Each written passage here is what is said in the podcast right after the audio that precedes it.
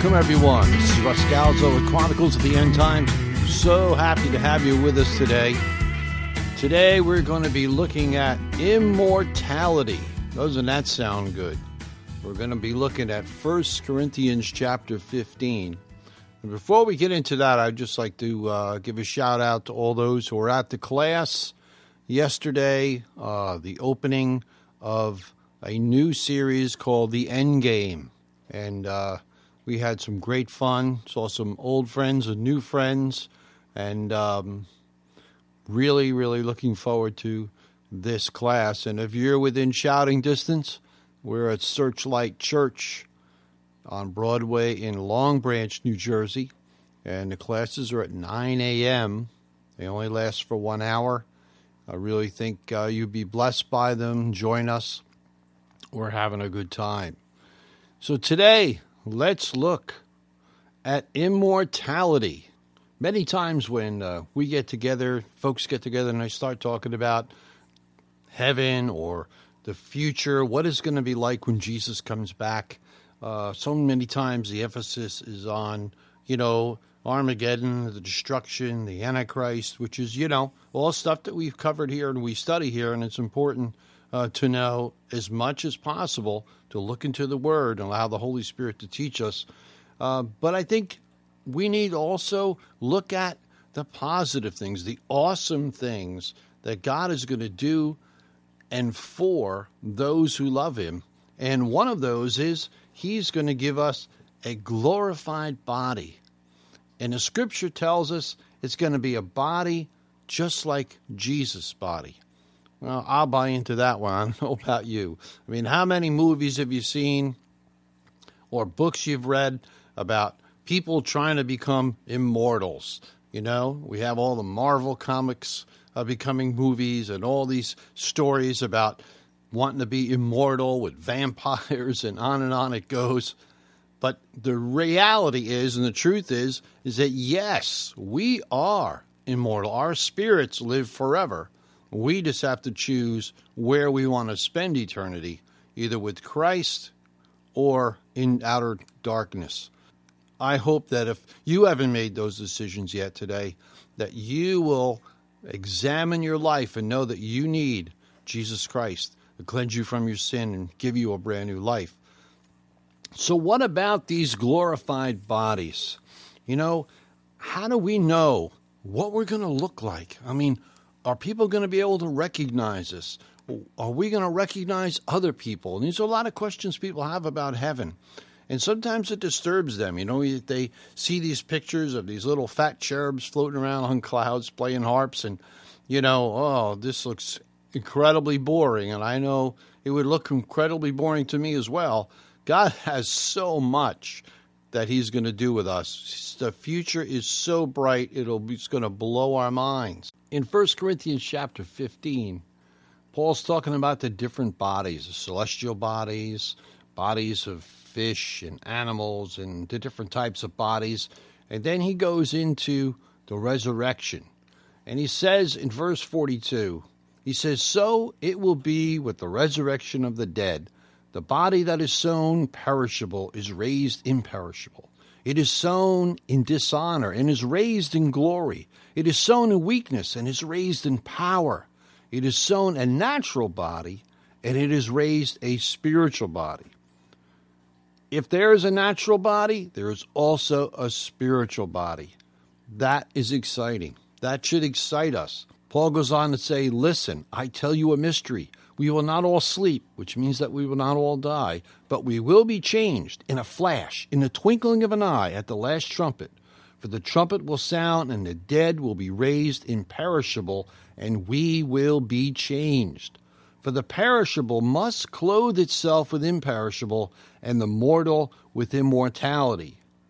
When the perishable has been clothed with imperishable, and the mortal with immortality, then the saying is written, that will come true. Death has been swallowed up in victory. Wow, that is so very cool.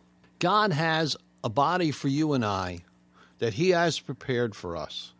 And many of us may have heard the old song, you know, I have a mansion over the hilltop, and songs like that that talks about buildings in heaven. But I truly believe the building that God has prepared for us is not a building, it's not a mansion, it's not a new home like that. It's our glorified bodies. Because Scripture tells us they are not made with human hands.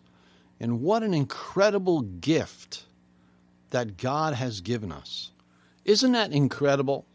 You know, today as I put this podcast together, it's this evening is Passover, and we had the privilege of going, my wife and I, over the weekend to a Seder, which was conducted by a Jewish friend of mine who was a born again Christian.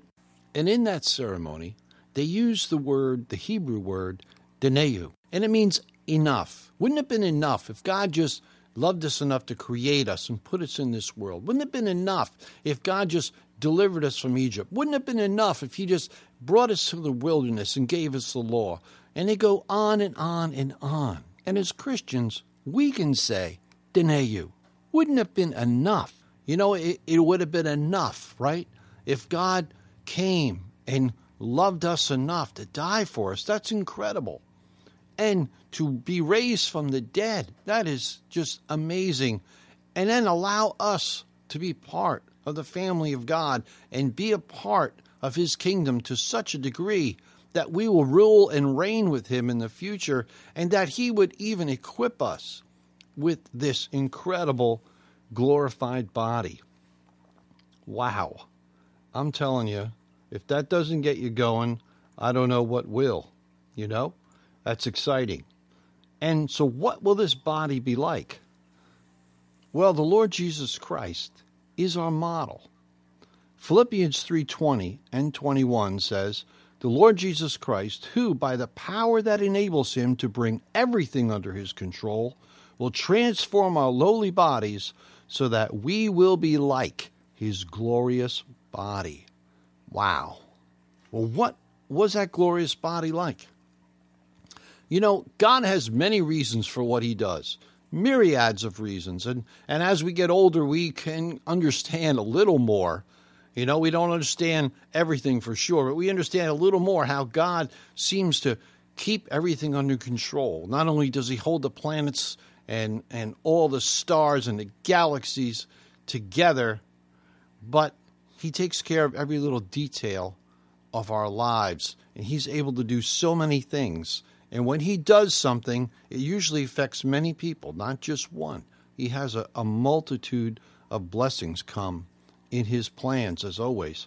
And so we see this when he stayed with the apostles for 40 more days after he died.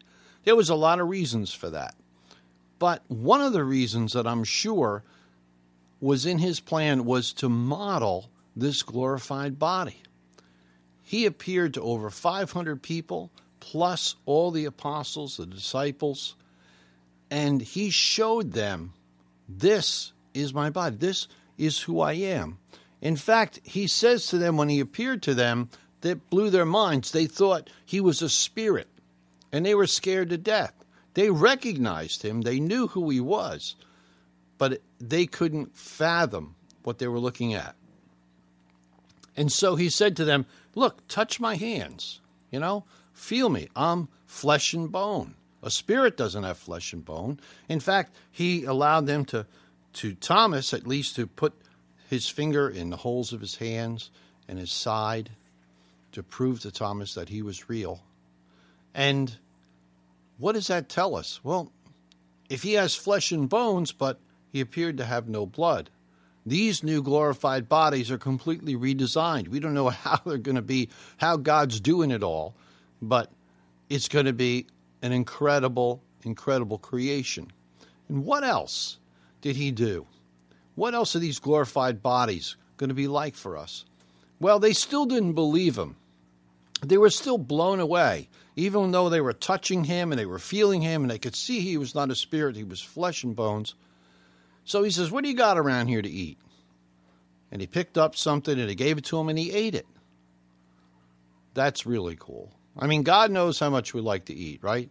So we have the marriage feast of the Lamb. The Bible talks about it's not just figurative, but it's it's real, and so these bodies obviously can eat, but they don't need to eat to sustain life. They're built completely different.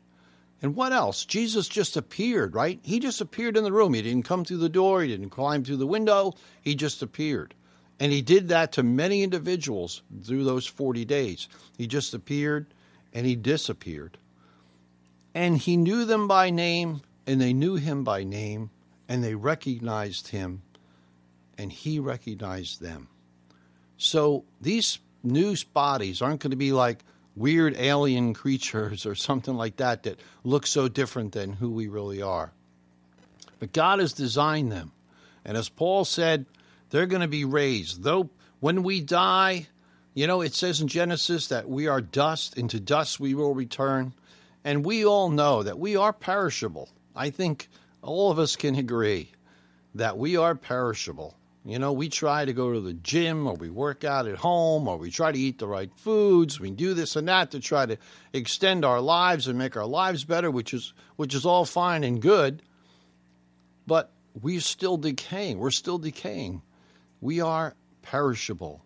But the Bible says he's going to make us imperishable and he's going to make us immortal to match our spirit. Isn't that exciting? Paul calls these bodies like tents Paul was a tent maker, so that made a lot of sense to him. He says, you know, this spirit, who we really are, our spirit, who people recognize us by, is living in this tent, and you know, it's it's it needs patching all the time, and it needs upkeep to keep going. But God's going to take our spirit and He's going to put us who we are, that spirit that represents who we are, and He's going to put it in these supernatural bodies. That's incredible and awesome. And I hope that you're encouraged by this today that we are going to be like Jesus. And there's more to the second coming of Jesus Christ than there is even written down. God has told us so much about his coming in the Word, and I encourage you to read it. I encourage you to read Daniel, and don't be afraid of the book of Revelation. Get yourself a study guide. And there's so much blessing in the book of Revelation, showing the power of Almighty God, showing His dominion and the promises that He's made to us. Within the next couple of weeks, there's a new study guide that I am publishing, and it's called The End Game. And it's a little bit different than maybe some study guides you've, you've seen before. It's very casual in its approach, and uh, you can use it for even evangelism and for self study. Uh, I stay away from, you know, the million dollar words and all that and just try to lay it out clear and in today's language and try to make it understandable. So I encourage you to be looking for that. I'll let you know when that comes out, the end game. It'll be available on Amazon and on the website as well. So listen, you guys have a great day. Know that God has great plans for you.